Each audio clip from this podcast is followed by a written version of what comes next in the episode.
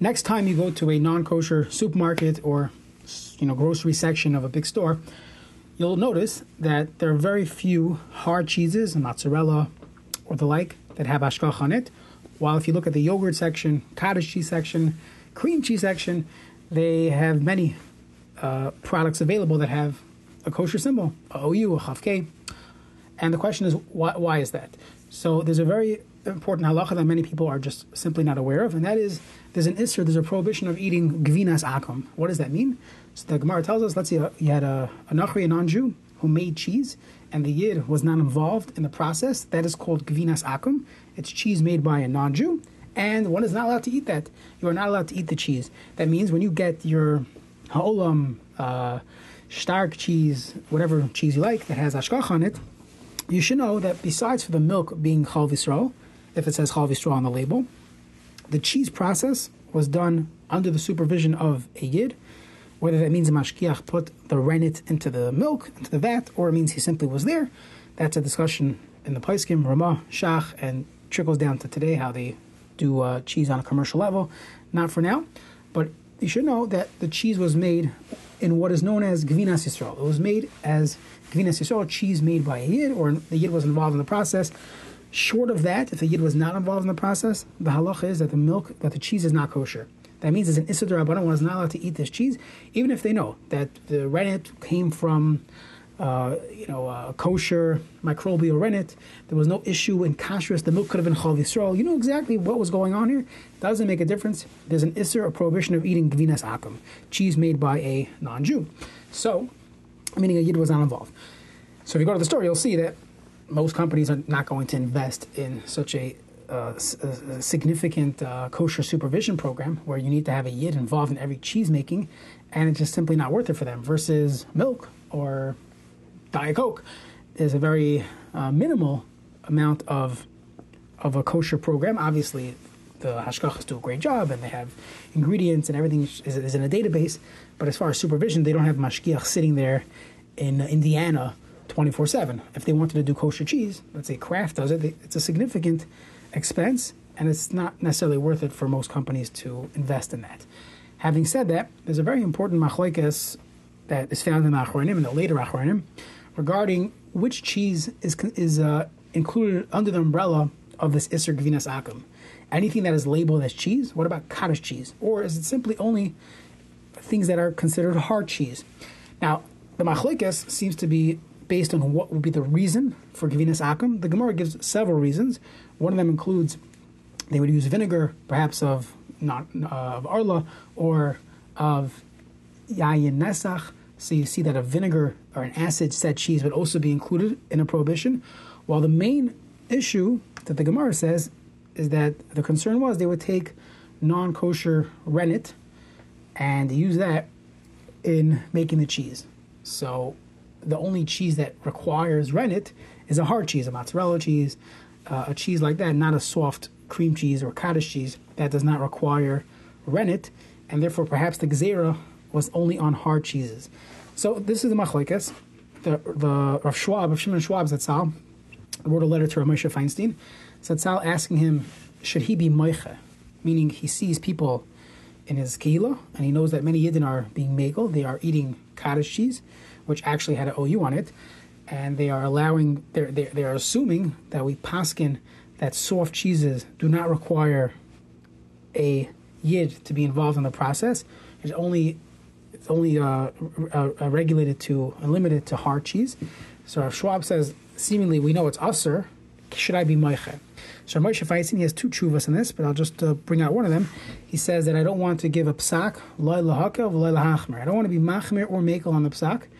And just to, to elaborate on this, a hard cheese is your mozzarella, um, your your uh, Parmesan, all those types of cheeses. And the soft cheese would be cottage cheese, maybe cream cheese. It's a good question if cream cheese would be included in that. Farmer cheese, the soft cheeses that are acid based. So Rav said, I don't want to be machmir or mekel. I don't want to say a psak, primarily because there was a chacham echad that was mekel. A chacham echad, who is he referring to? So everyone in the kashrus will knows this is Rav Henkin's heter, and this was perhaps the minog in America to be mako on this. That's why the OU gave Ashkach all these years. Rav Belsitzel said, yeah, well, this is the minog in America to go with Rav Henkin's psak, that a soft cheese does not require Gavinas Yisrael. I asked Rav Daniel Usher Kleinman, Shlita from Brooklyn. He spent many years alongside Rav Henkin's uh, great grandson to go through Rav Henkin's tshuva just to find some of the letters that were lost over the years.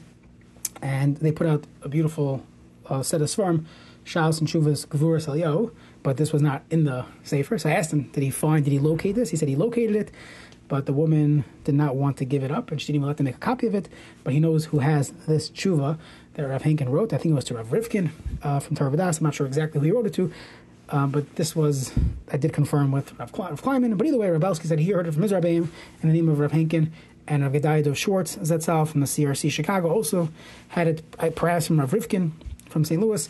And uh, this is an accepted psak in the world of kashrus. However, Rabbi Zatzal was only makel for the OU when it comes to chalav stam. When it's stam, so there, in general, people are not expecting you to be machmir on shilos, and we could go with the minog the same way they're relying on Rav Moshe for chalav stam. They can rely on this minog of Rav Henkin, the minog in America, to be makel when it comes to gvinas akum.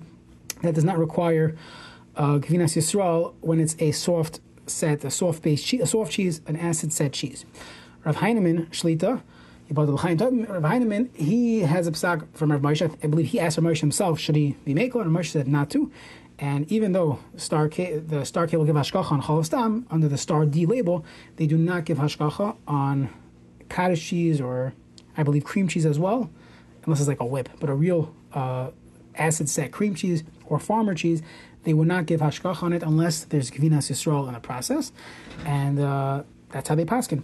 So the way they make uh, sodium caseinate is they it's, it's basically a, a, cheese process. You first remove the fat, and you are simply left with the protein, and you make a sodium caseinate uh, out of it's basically a cheese process. And you, you, there's two ways to make sodium caseinate. It could be acid set, and that's the way it's typically made.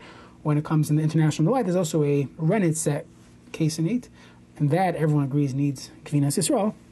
But the acid set is a shaila and halacha. So now we came with a chumrah up until now we were discussing why it's you know it's a suffix and it's it's a aim of violence and davar matir. But here, one second, before we even start, who said a person is allowed to even consume this? Meaning, according to Rav Heinemann, there's a treif ingredient, there's a non-kosher ingredient, there's gavinas akum in the bottle, and that's a psak of the star K. And even Rabbi Elsi who was maker for the OU, he at least thought it was a chash. At least we should think about this before consuming it and biting into it, it's not so simple that everyone agrees that this is considered uh, 100% kosher. So, what can a person rely on?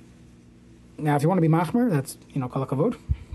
But Rav Heinemann himself, who is machmer, and he's the one that does not even allow his hashkacha to give hashkacha on a product that's chalav stam if it contains sodium caseinate. There are many hakokos on the market that contain this, and the Star K will not give hashkacha on it. But Rav Heinemann, and I heard this from members of the K over the years.